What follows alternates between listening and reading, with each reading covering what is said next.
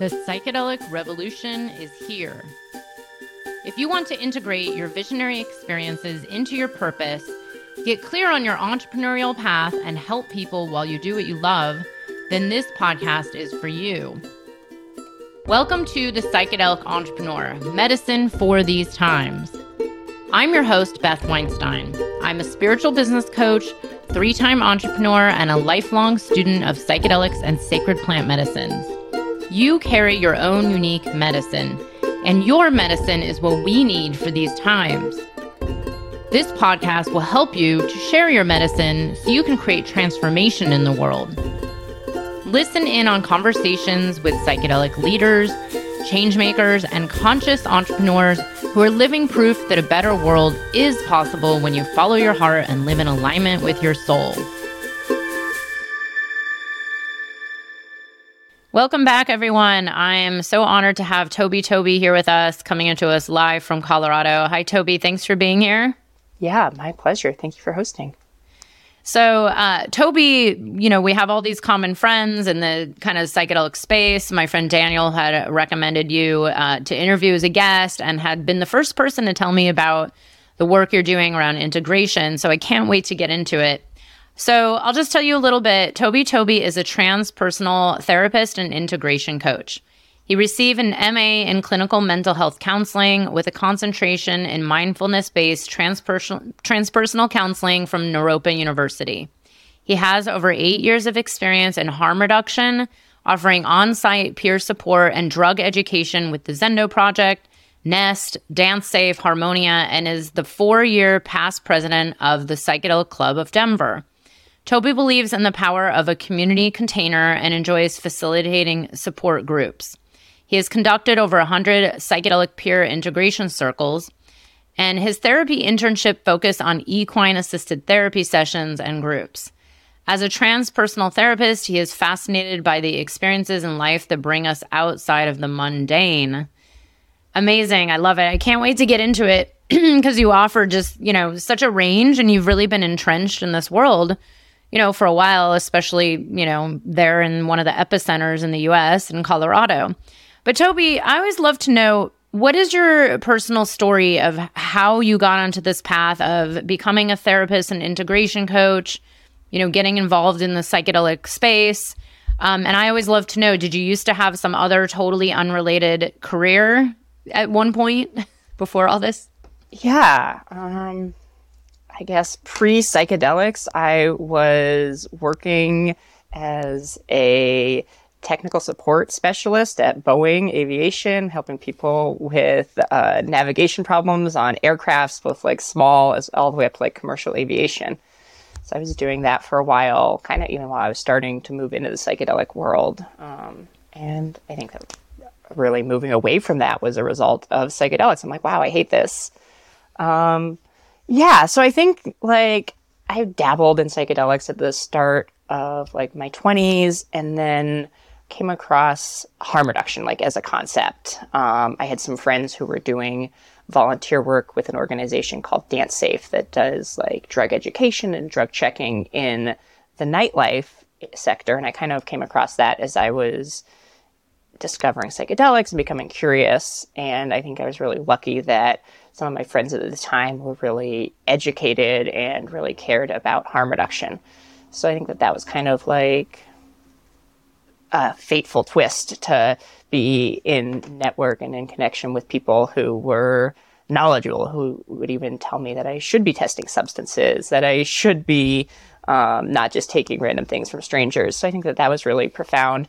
And then um, did a little bit of volunteer work with DanceSafe, and then came across uh, the Zendo project. I want to say in like 2015, and the Zendo project offers psychedelic, I just call it psychedelic first aid at music festivals and Burning Man, and um, I came across them at a festival in California, Lightning in a Bottle, in 2015, and um, actually, I feel like my journey really started by having a challenging psychedelic experience. I was at this festival, I had a really challenging psychedelic experience and ended up being a guest at the Zendo project. And just like having that firsthand experience, I think is huge of like being in a really I don't know, difficult space and just like having that kind of flip upside down. Someone from the Zendo came over after like, um, I don't know, was having, I guess I call it a meltdown or a really tough experience. And they're like, it's okay. I'm here with you. And just like had this experience where my world flipped upside down instead of being in like a space of terror and fear. I was like in a space of safety and containment. And then I don't know, I spent my whole night at the Zendo project talking with this wonderful woman and then came back in the morning. I'm like, wow, what happened? Learned more about like how to get involved with the Zendo project. And then from there, um, the next year came back to the same festival and was working as a volunteer. And then since then, I've been working in psychedelic harm reduction spaces um, all over the world. I've done psychedelic harm reduction in Costa Rica at Envision Festival. I've worked at a festival in Canada. So really, I think like at least for me, the nexus point was like just having that difficult experience, having space held for me, and then I don't know, just seeing the value of that firsthand of having somebody who's trained in de-escalation, who's trained in empathy to really like be there, to be present. And I think that that's at least for me really resonates with my soul. Like just being able to be that calm, grounded, compassionate place is really kind of taken everything from there. Oh, so beautiful. I love it that you actually went into Zendo as um, someone in need of Zendo, which I did the Zendo training uh, back in 2017 at Burning Man, actually. And um, I was like, wow, I kind of want to know what it's like to just to be someone that has to go in. Um, and had I known about it pre 2017, I probably would have gone in at some point. So that's beautiful. Thank you so much for doing all that volunteer work. And especially, um, you know, this harm reduction realm is so important because, of course, you know, back in my early 20s and teens, even, I did things that people gave me that I didn't test and I didn't know what they were and they weren't what they said they were, which is still happening. Of course, that hasn't stopped even with today's world that we're in. Um, but let's talk about then how did you i'm curious how you made this shift into therapy uh, this is a lot of clients that i get a lot of people that i know in this realm um, are feeling called to this path of service but maybe they have a corporate career at a boeing type company. You know were you just like this is my calling. I know i'm here to help people. And what did it take to just start on that path? Yeah i mean i think i'm lucky that throughout like my years of being a volunteer at the Zendo project that I've made some really good friends and connections. Um, so I think a couple of the people that like helped start and run the Zendo project really inspired me to kind of pursue that path. Like I think starting off by like just holding space for people, I'm like, wow, this really like resonates with my soul. I really like this. Like, how do I make this into a career? And I don't know that harm reduction, unfortunately, is a viable career path, even eight years into volunteering, doing some paid gigs, I don't know that like that's ever gonna pay all my bills. Unfortunately, um, as important as it is, I don't think that like there's like a mismatch for promoters and people like that wanting to pay for those services versus like making that a full time career. So really feeling, I think, inspired by um, Sara Gael, the founder of the Zendo project. She went to Naropa um, and um, my mentor Erica Segal, she runs Nest Harm Reduction. I think those two really were like a big inspiration for me.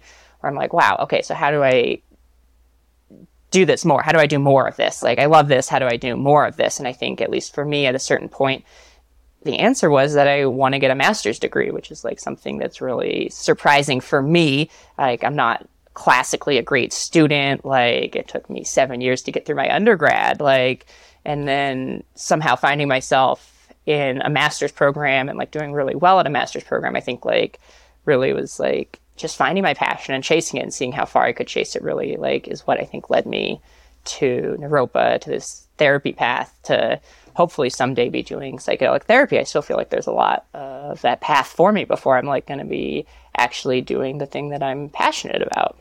Wow. Thank you for sharing. And um, you know, I love that you really just found found this passion, asked how can I how can I get paid to do this?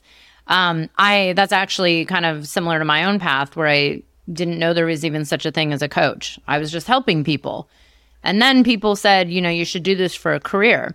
And so I, I do talk to my clients a lot about that. Like, where is that place in your heart that's just pulling you and get curious, you know, start to explore it. Um, but let's go into, you know, what, what you then did and also uh, how psychedelic experiences since that one in the Zendo project um, back in 2015 how did they play a part in your, you know, path to becoming a therapist and your path ever since? You know, you were still doing harm reduction, but were you going into the psychedelic space on a fairly regular basis and having insights and guidance? Like, did the psychedelic path inform this path of like, I want to help people, even if it's in a non psychedelic space, like therapy?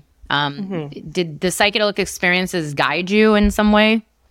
Yeah, I think that like at least for me it's always kind of been a way I don't know, I've always wanted to like chase whatever feels resonant for me. So I think that like after I um, started volunteering with the Zendo project, I remember um, the first event that I was working with them, I had a psychedelic experience that was really powerful where I felt like this I don't know, sense of connection and purpose where I'm like, wow, this work is really amazing. And I think that like I've had that experience a couple times where I just feel like just such alignment in like a psychedelic space with like the work with like being that person who can help people on sometimes like the t- toughest night of their life. I think that that really feels resonant to me. And then I think that that feels similar to like the therapy path for me. Just like, how can I help people going through like some real heavy shit? Like, how can we like be together, two people in a room, and how can I like offer you some help on your path? So I think for me, um, I don't know, for me, like the more I get into psychedelics, the less psychedelics I take, which I think is really ironic. Um, for me, I think a lot of like the psychedelic takeaway is actually like the power of community. So um, the first year that I was volunteering with the Zendo Project, um, a friend of mine who works for DanceSafe, she connected me with some people um, in Denver who were trying to start a psychedelic club. So me and a couple people pretty soon after that first time that I was working with Zendo Project started the Psychedelic Club of Denver. And we ended up growing from like, I want to say there were seven of us meeting in the back of a dive bar in July of 2016 all the way to starting a decriminalization campaign in 2019. So like I think like for me at least one of the real takeaways from psychedelics is just like the power of community, the power of like finding people who are like-minded. I think like for me that's a huge part of the psychedelic experience is just like being in connection and community with like people who are also passionate or curious about psychedelics has been like a huge part of my journey. Ah, thanks for sharing. And I agree, and we'll talk about that in a minute, because that's something I've talked about on this podcast a lot with um, with people around this idea of relational healing and healing in community. And of course, this is a part of this like pandemic in our world right now, where so many people feel disconnected and isolated and lonely, even though we're technically more connected than ever. And um, you know, really turning to psychedelics to find this this within them when it's actually like it's not just the psychedelic. It's like we can actually create this in our day to day. But I want to hear a little bit first about becoming also an integration coach. There's a lot of listeners who really want to go on this path. Maybe they've been on the psychedelic path for a long time and they're ready to be of service, but maybe they don't have a master's in therapy or maybe they actually actually haven't studied anything um, in particular, you know, these integration coach training programs have only been out a few years now. Um, but what do you say to someone, you know, who wants to start up, let's say, an integration business or be of service in this way? You know, do you have any tips? And also, what are the realities? Like I used to say, a lot of people who work with psychedelics don't think they even need integration or they don't even know that word. You know, at least a few years ago, they didn't.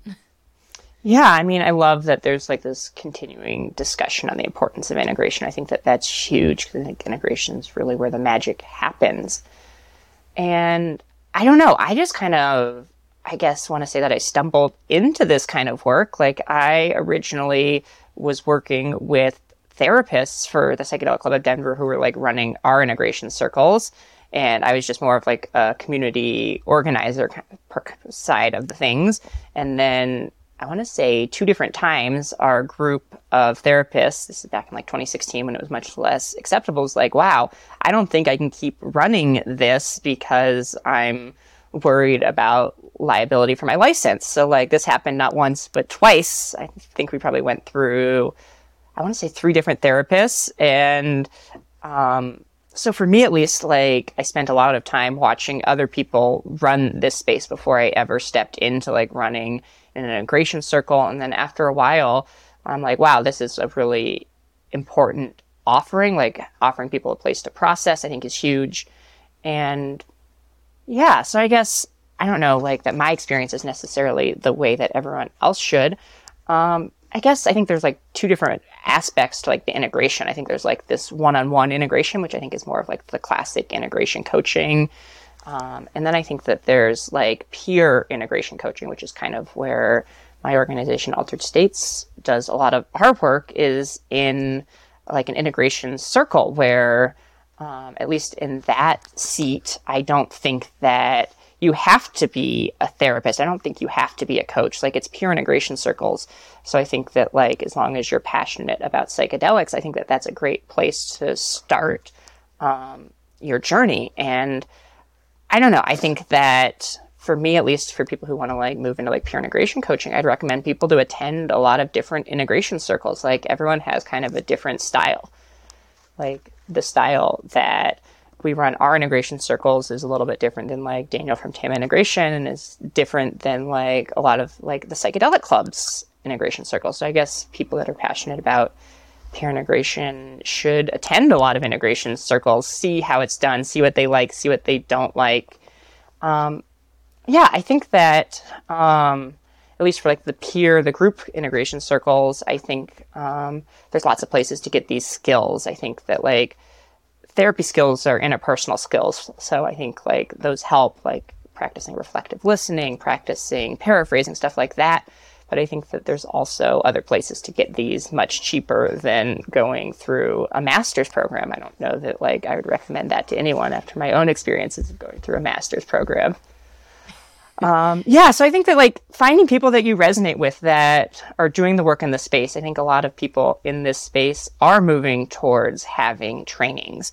I know that Daniel's about to launch a year long integration coach program um, we have an eight week program called Start to Finish Integration Circle that really focuses on um, peer integration, like the style that we're doing, and then offers our students an opportunity to co lead one of our integration circles. And I think there's also lots of really great coaching programs out there that are a great place to start. Um, I can't speak for a lot of them, but I know that Lumia is doing a really great coaching program, not specifically focused on psychedelics, but I think a lot of these skills can carry over to psychedelics. Like, I think coaching's coaching. Yeah, and thank you so much for sharing that. And also, um, you know, just for listeners that don't know, what is a peer integration circle versus, um, you know, like a one led by a head coach or a, a therapist?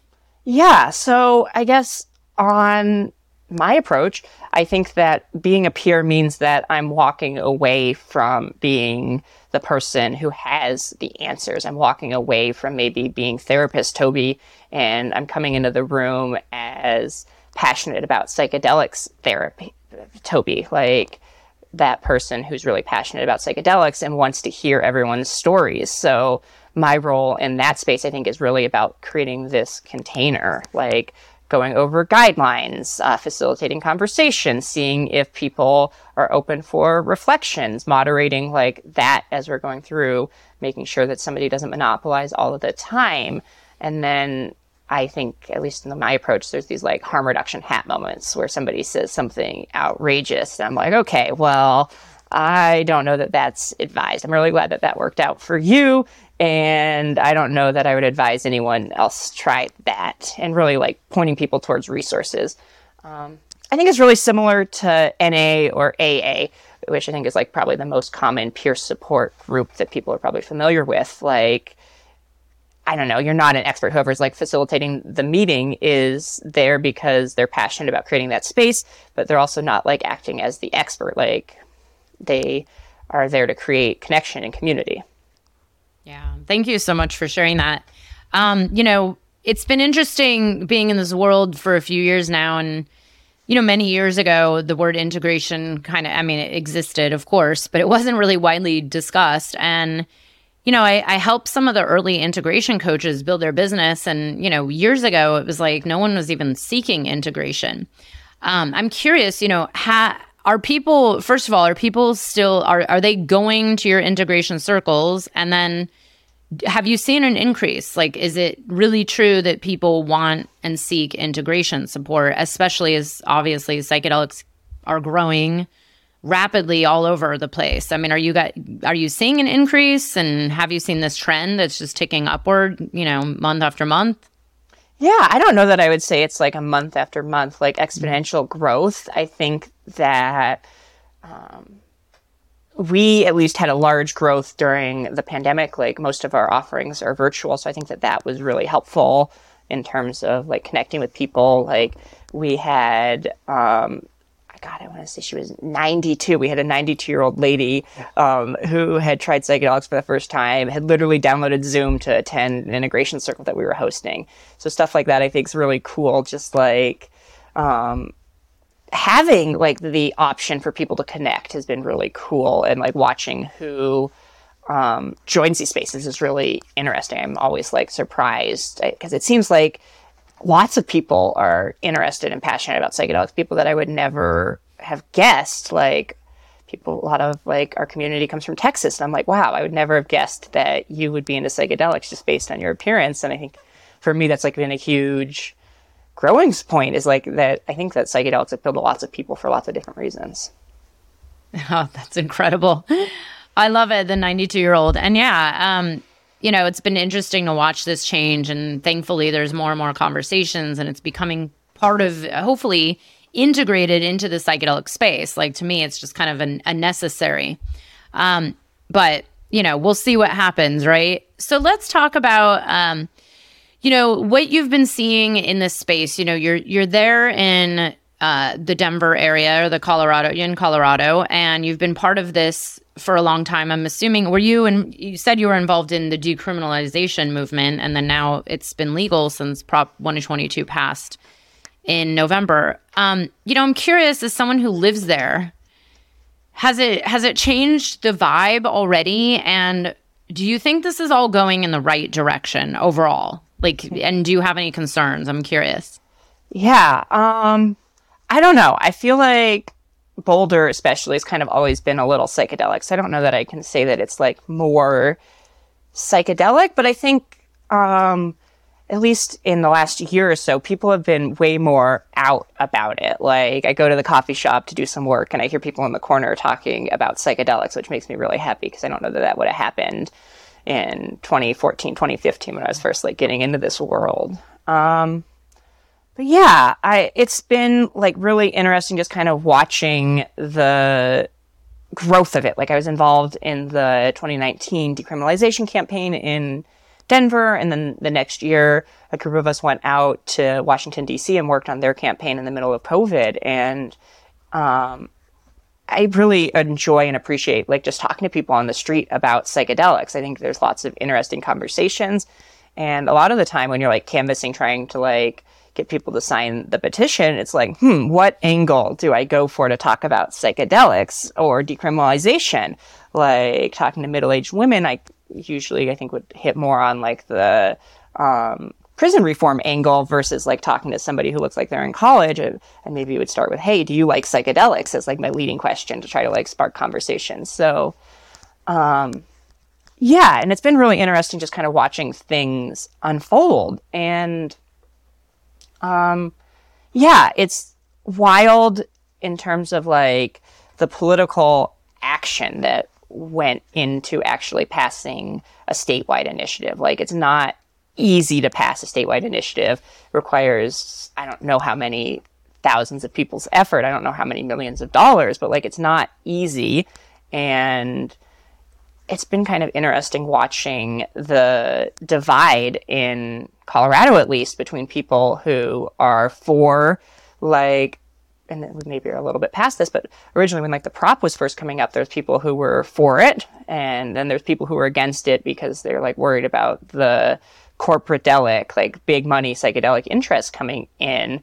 And I think we're still watching that play out in Denver, at least in Colorado, at least like we passed Prop 122, but then it's been going through committees. They've been adding amendments. They've been trying to add like legal limits. So it's really interesting watching maybe like people vote for something and then watching the democratic process like take steps back has been really disheartening for me where like the people voted on one thing and then it really seems to be veering more towards like corporate interests and less away from maybe like community healing, which is disappointing for me to watch happen in real time.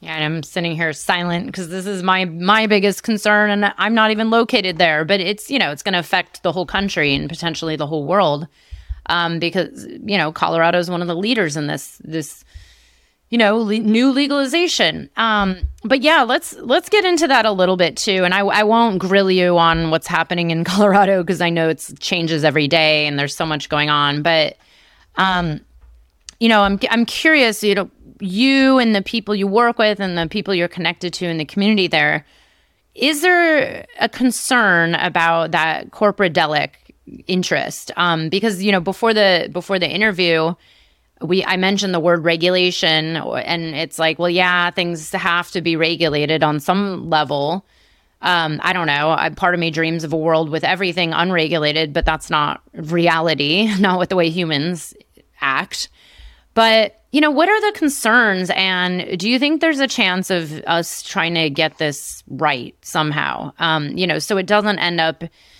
just like another big pharmaceutical company that takes over and now we can't even access it unless you have thousands of dollars to pay for a patented psilocybin strain that you can only buy with a prescription from someone that costs $2,000 to go to and, you know, has a two year waiting list.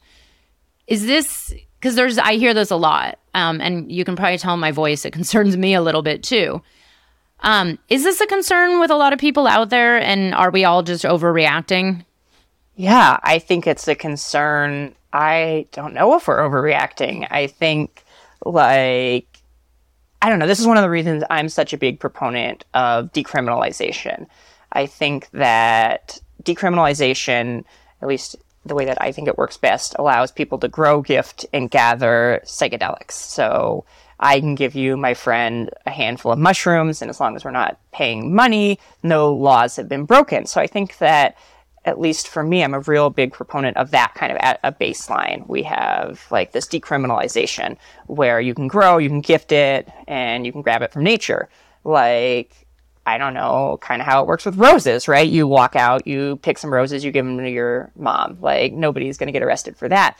Um, but then I do think that there is a necessity for like some kind of legalization. I think that um, increasingly there's like this demand for therapeutic psychedelics or um, being able to take psychedelics in um, different kind of medical settings. And I think that that's really important. I think that I also believe in that. But I think that if like we have a mismatch where there's legal psychedelics, as in like corporations can sell you a script or you can pay a psychedelic therapist a lot of money to get ketamine, but you're not able to go just do that in community, then I think we have like a problem. And I think that that's kind of the tension that we see in Colorado right now is the tension between community facilitated healing and um, like going through a clinic or something of that model. So I think that there's this real big tension, and we're still watching it play out in Colorado, watching it play out in Oregon. And I think that these are really important places to watch this happen because, like, I don't know. I think that it should always be okay for a group of friends to go camping and have a psychedelic experience, hopefully for their benefit. Like, I think that that should always be something that's allowed. I think that, I don't know, there's like so many things that are wrong if only people who have money can get psychedelics, or if you need insurance to pay for a $5,000 or $3,000 psychedelic treatment, then like we're gatekeeping in like a really awful monetary based way. Yeah, and that's uh, this is actually one of my concerns too is around community healing, um, ceremonial practices, kind of you know ancient ways uh, of gathering and also working with medicines, kind of you know on some level how we choose. Uh, and the some of them, my friends there that I've talked to, that's that's their concern because that's actually the space that they've been holding for a long time, is in this kind of traditional you know, we could say indigenous, but it's not always indigenous, but it stems from, you know, indigenous cultures that have been walking this this kind of ceremonial path for, you know, millennia. And you know, there's a concern about how this regulation might affect that. Um, but you've mentioned community a few times, and I've actually this has come up so much on other interviews, and it's actually a, you know, it's a big passion of mine as well do you, you know, how do you feel about community as it's connected to the psychedelic space or the healing space in general? And do you think um, there's some level of community healing in relation, healing in community is one of the answers to maybe the accessibility issue, maybe to um, just actually having bigger results, more growth? Um, you know, what are your th- thoughts around community versus like just doing one on one or even solo work? Yeah, so I've been like involved in psychedelic community through like the Psychedelic Club of Denver for a while and like not in terms of like maybe doing community healing, but in terms of creating a space for people to come talk about these experiences, creating a space for education to occur. And I think that that's a really huge component, at least for me, like of getting to connect with other people who are engaging with psychedelics maybe differently or just have different viewpoints than I do. So I think that that's like a huge part of my psychedelic experience is the people that I have met and connected with as a result of our mutual passion about psychedelics. And I don't know, I think that um, in terms of like community healing with psychedelics, I think that it does offer an interesting way to maybe make sure that um, people's financial needs are met, right? Like um, group healing sessions, I think, can have their own pitfalls and their own downsides, but um, it is a way to make sure that like a psychedelic therapist or a shaman or whatever is able to like charge a fair price and still be able to survive out there and like I don't know. I'm a big proponent of people doing this work getting paid a living wage. I've even um, recently been trying to trend towards the terminology like thriving wage. I think everyone doing work in psychedelics should be paid a thriving wage, like not just a wage that survives, but something that lets us chase our dreams and go on vacation and pay for healthcare. Like that'd be really cool. Yeah, I want to I want to talk about that a little more actually because um I interviewed uh, someone a few weeks ago, and we we spoke a lot about this. And it's it's kind of been, I mean, it's generally an issue in our entire planet and every industry. It seems like um, where there's just a lot of inequality. But in the psychedelic space, it's been very interesting to navigate so many viewpoints. Um, meaning, you know, someone just found out how much uh, legal psychedelic therapy will be in Oregon, and a whole bunch of people are up in arms. But there's so many factors behind it, and there's so much to it, and there's also, um, you know, rules and regulations, and then there's things like rent, you know, and then there's time, and um, you know, even as a therapist or an integration coach, you know, how do you find that balance to find a thriving wage, you know, or a thriving income that really supports you, but also serve the needs of maybe all all people. Um, because again, even like you mentioned, ketamine therapy. Ketamine therapy. I mean, so far I haven't found it to be um, like I haven't found anybody cheap unless they're doing ketamine circles. Meaning, I don't know, the minimum I found was like fourteen hundred dollars, but maybe I'm just looking in the wrong places. But you know, how do we serve people that might be in need? They can't afford it and also be thriving. Like, how have you found this balance and how do you suggest others find that balance in their practice, in their work? Oh, man. I don't.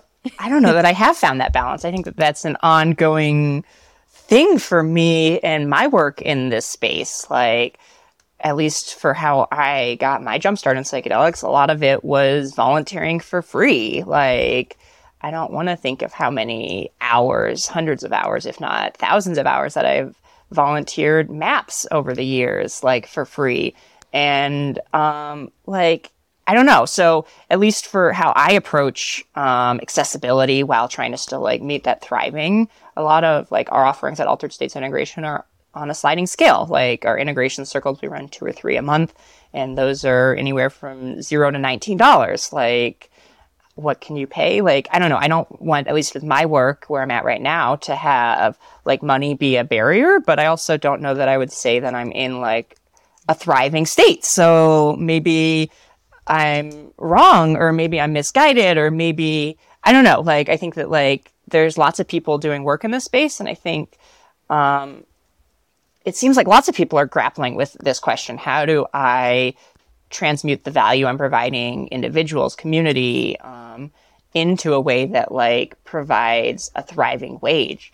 And I think the easiest answer is to sell drugs, but like at least for me, who's trying to like stay on the legal side of things, like that's not the answer. And I, I don't know. I think it's like a question that we're going to have to kind of figure out because I don't know, like, um, sitting down, like these numbers that people throw out for like psychedelic therapy seems insane.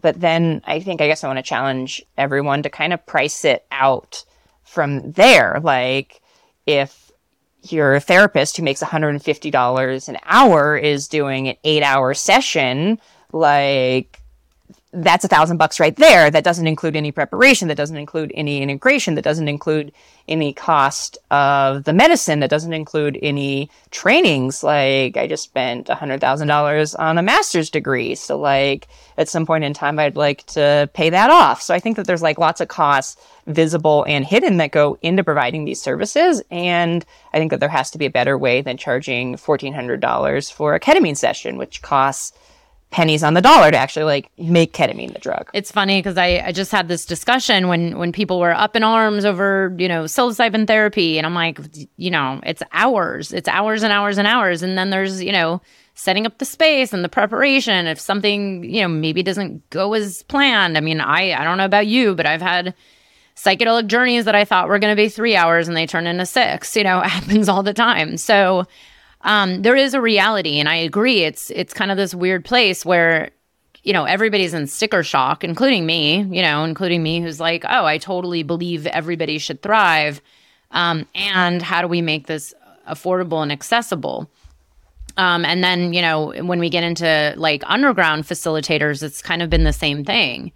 I, I've actually surveyed people in my, I have this free Facebook group, and I tried to survey people a few months ago saying, how much do you pay, you know, for underground, whatever it is, work? And it runs from, you know, $50 down in Peru, of course, to up to, you know, a few thousand dollars for a one on one. And I've seen people up to like eight to $10,000 for, you know, some kind of like fancy retreat in Costa Rica along with coaching and integration. Um, so I've seen everything at this point, And it's like, well, I mean, how do we know what's right or wrong? How do we make this affordable? Maybe create scales, um, or you know, like maybe serve some clients at that ten thousand dollar range and then some at the two hundred dollar range. I don't know, um, but it's something interesting to talk about, and we'll see what happens. I'm hoping maybe with supply and demand. Or maybe with decriminalization or legalization, maybe somehow it does bring prices down as the supply grows. I don't know. I'm not, I'm actually yeah. I think decriminalization does bring, at least brings the supply up, but then I think, I don't know, like we get into these questions of like, how do you vet somebody to hold space for you? And like, there are people out there that have more experience holding space than others. Like someone who's been working in the underground for 10 years should probably charge more than somebody who had their first mushroom trip last week. And they're like, oh yeah, now I'm going to hold space for you, which I feel like I see a lot where somebody's like, I just did psychedelics for the first time last year and now I'm a psychedelic whatever. And I'm like, okay, how many trips have you even had? Like, I don't know. I think that these are like really big questions and I don't claim to have an answer to them. And I really hope it ends up okay. And I feel like the more time I spend in psychedelics, maybe the more pessimistic I become. Like, I don't know. I don't know the answer. That's like me. I'm like really trying to stay positive because I do see this like this larger vision that I have for the world. I, I really believe there's some goodness in all this. And it's so easy to get pessimistic because I know I've I've met people like this that are speaking on panels at big psychedelic conferences that just started microdosing three years ago, and that was that's the extent of their psychedelic work. And you know, I'm trying to take this like, who's to say what's right or wrong? How do I know? You know, who's whatever. But uh, you know, it's it's an interesting world, but we'll see. Um, you know, I have some questions for you actually on a personal level about your work with equine therapy. I've only interviewed okay. one other person on this podcast who is a former client of mine who also um, was doing kind of psychedelic integration, equine therapy work. It was a huge part of her own path. Um, yeah, can you tell us a little bit more about this? You, you know, you did your thesis on this, yes, and then yeah, and then I've been doing it for the past oh, two years or so. Okay. Yeah, I'm curious to like learn a little bit more about it. What I mean, how do you explain equine therapy to someone, you know, maybe like me who's never done it, even though I know? Yeah. Um, so at least the kind of like approach that I use to equine therapy treats like the horse as a partner in therapy. So they're not there to like I don't know, make metaphors about. They're not there to maybe have like as a tool, but they really are there as a third body in therapy, which I think is really can change the game. Um, I guess let me start by telling a couple facts about horses that I think lend them to be good therapy partners. Um, so, horses are prey animals, which means they're really highly sensitive. So, um, something that I've discovered with horses and working with them is that I think that they know more about my mental physical state than I than it appears. Like I wouldn't be surprised if like the horses are sensitive enough to know what my heart rate is. And um, they really love congruence I think. So congruence is where we our inner world and our outer world match up. So um, it seems like that's when the magic happens to me is when my client's able to maybe name what's going on inside and then like suddenly the horse is open for connection. The horse is available. Um, one time with a client we were talking about how she needed grounding and the horse came running over out of nowhere and like throws itself on the ground and starts rolling in the dirt. And she had like this aha moment where she's like oh okay so that's how simple grounding can be. Um, but yeah, so I think that they're really like highly sensitive beings. They are relational beings. Like by being in a herd, they have to rely on each other to survive. So I think that they really are tuned in. And then um, they also have a giant heart. Their heart's like 10 times bigger than ours, which means just in terms of like a nervous system co-regulation, when we spend time with horses, um, I think it's just really regulating for our nervous system and I think lots of our clients, at least in my experience, come in talking about having experience with horses when they're younger. A lot of clients just like walking onto our ranch where we work, just the smell of the ranch feels like reminiscent of childhood. Um, yeah, I guess the last thing that makes horses really great therapy partners is that they don't really have a frontal lobe. So they they have one. It's much, much smaller than us, but the frontal lobe's responsible for planning and future, both future focused thinking. So a lot of the time when we're sharing space with horses, we're really in the present moment. They kind of force us to be in the present moment because that's how they exist all the time. Whoa. I love, yeah, that's, that's totally me. Um, you know, I rode horses like at camp as a kid, but that smell alone just, you know, makes me like melt super safe mm-hmm. feeling, probably because yeah. it was an escape from my actual home as a kid. Um, but I'm curious, you know, to learn more about logistically, how do you how do you do this? Is it that people come to you specifically for equine therapy, or you work with already existing clients, and then you mention a ranch? Like, how does this how does this happen? Yeah, so at least for me, I've been working with a nonprofit out of Boulder for the last two years and they do therapy groups as well as like individual therapy. So I facilitated, I don't know, probably 15 ish therapy groups. Um, we had like a ton of different populations, like we worked with veterans, I worked with women with breast cancer, I worked with queer teens, I worked with Latino youth, um, just to name a few, in addition to like my individual clients. So at least for like my work, a lot of my clients were coming to me because they were interested in the relational aspect because maybe they had experience with horses or maybe they were just kind of drawn to trying something different. Some of my clients would come in because they had tried all different kinds of therapy and nothing worked and their daughter loved animals. So then she was out at our ranch and we were doing therapy. And yeah, I think it's an, exp- I'd call it like experiential therapy. So I think that at least for me on my journey to be a psychedelic therapist, this has been like great training. Like I'm working with my clients and we're having an experience and then we're processing that experience. So it's not just like talk based therapy. I think talk therapy a lot of the time can struggle to get to the root of trauma. Like trauma lives in our bodies. When we experience trauma, we lose the ability to talk. So talking about trauma isn't always the most effective way, but like having like a safe relationship to explore trauma, I think a lot of the time has been like huge. Watching my clients kind of have these aha moments or just being able to be safe in connection has been like, oh my God, I want to do this. That sounds incredible. Um, I'm curious, you know, if if people maybe turn to this because maybe they've been doing talk therapy a long time and nothing's really changing, and I I personally agree. Like I believe in somatic, you know, body centered uh, therapies that have at least been for me my biggest healing with along with the medicine work. You know, as the integration. Um, like to me, you don't really get the good results. You know, results in quotes from the psychedelics without doing some form of like a somatic or experiential therapy. But, you know, is this like this equine therapy? Would you say it's pretty, I hate using these words, but like effective? You know, like have you seen these kind of, wow, people have big breakthroughs or they were able to access a certain place that they haven't gone to? Like, I'm, I'm curious.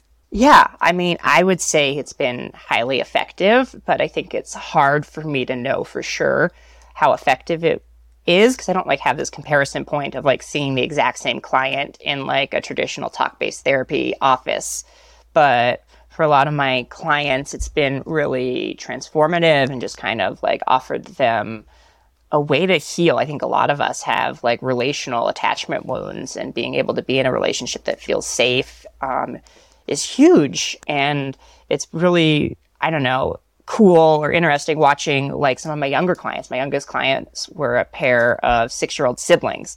And like, I don't know that like they, they weren't capable, like their brain wasn't developed in a way that would have lended it to like talking about their story. So like really just offering them this experience, I think has been huge. And then like after working with them for six seven months like to finally have like built this relationship with us and the horses to a place where they're like ready to like ride the horses is like uh like so cool to me that like they were able to like have this experience um, with a horse that they've like been lurking on building a relationship with for months and like just watching this little six year old on top of a giant Clydesdale horse like my heart oh my melts God, wow now i'm like i'm coming to boulder for a couple days Maybe I should have made it a longer trip because I. It's funny. I've been wanting to try this, um, and I live near places where there's horses, but I don't know if anyone's an actual therapist doing it. You know, um, there was someone doing mindfulness based work. I think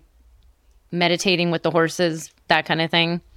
Um, but you know, maybe we'll see. I love this. So, Tobey, I want to talk. I want you to have an opportunity to tell the audience, you know, about what you have upcoming. You know, what your plan is for the work and the the. I mean, you're involved in so much. The work you have coming up, maybe in the next year. Great. So, really excited about that.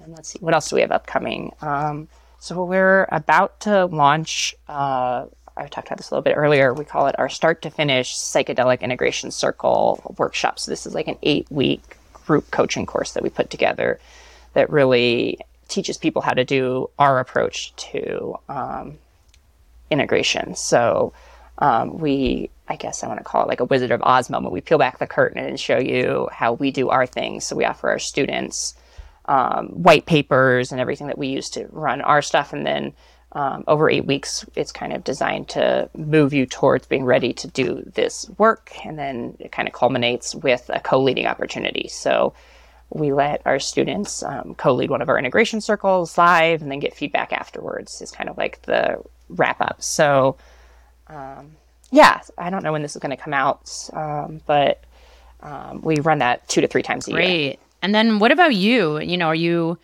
open to new clients? Do you do online? Are you only in person out in Colorado? Yeah, so I'm really in a state of transition right now. So I've been working at the equine therapy place for the past two years, and then am kind of moving off onto my own as a therapist, which is exciting. Um, so kind of trying to figure that out. Like I was working on that right before I got on this call, actually, but like putting together the pieces to do private practice is something that I'm working on right now.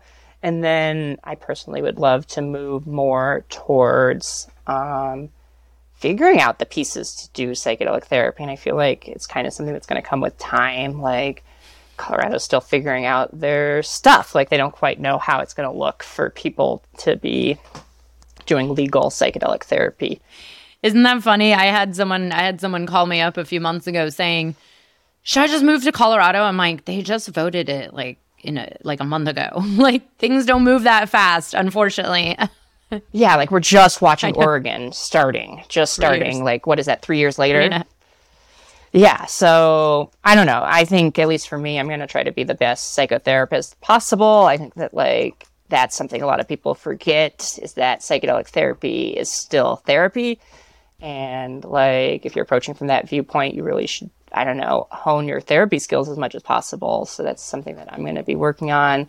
And then I think just continuing to host like our psychedelic integration circles. We run a themed circle every month on a different topic. Like last month we talked about psychedelic ego death. This month we're talking about recreational psychedelics in June, we're going to be talking about integrating the queer psychedelic experience. So we run one of those a month, as well as a couple just more general purpose psychedelic integration. Fun. I'm I'm sad that I missed the ego death one, and that's it. I love that's like one of my favorite subjects. Yeah, and I mean it's wild just like talking to people about ego death, listening to different people's experiences, and I don't know. It's always interesting when we host these theme circles because I'd say two thirds of the people are really passionate about the topic, and then one third are curious.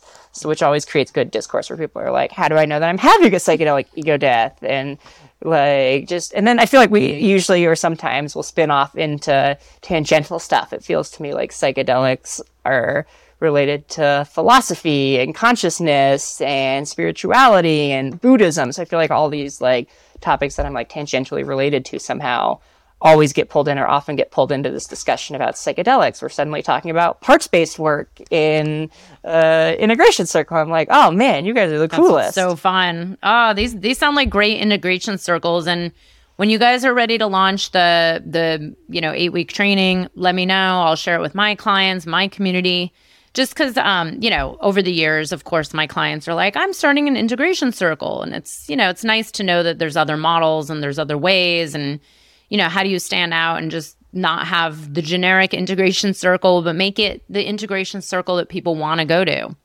Um, and really like the community that aligns with who you are as a, a practitioner or a coach or a healer. Yeah, I mean, I guess the biggest tip I can give anyone who's passionate about doing this kind of work is to just show up and start trying to do the thing. I think that that's the biggest lesson I've learned.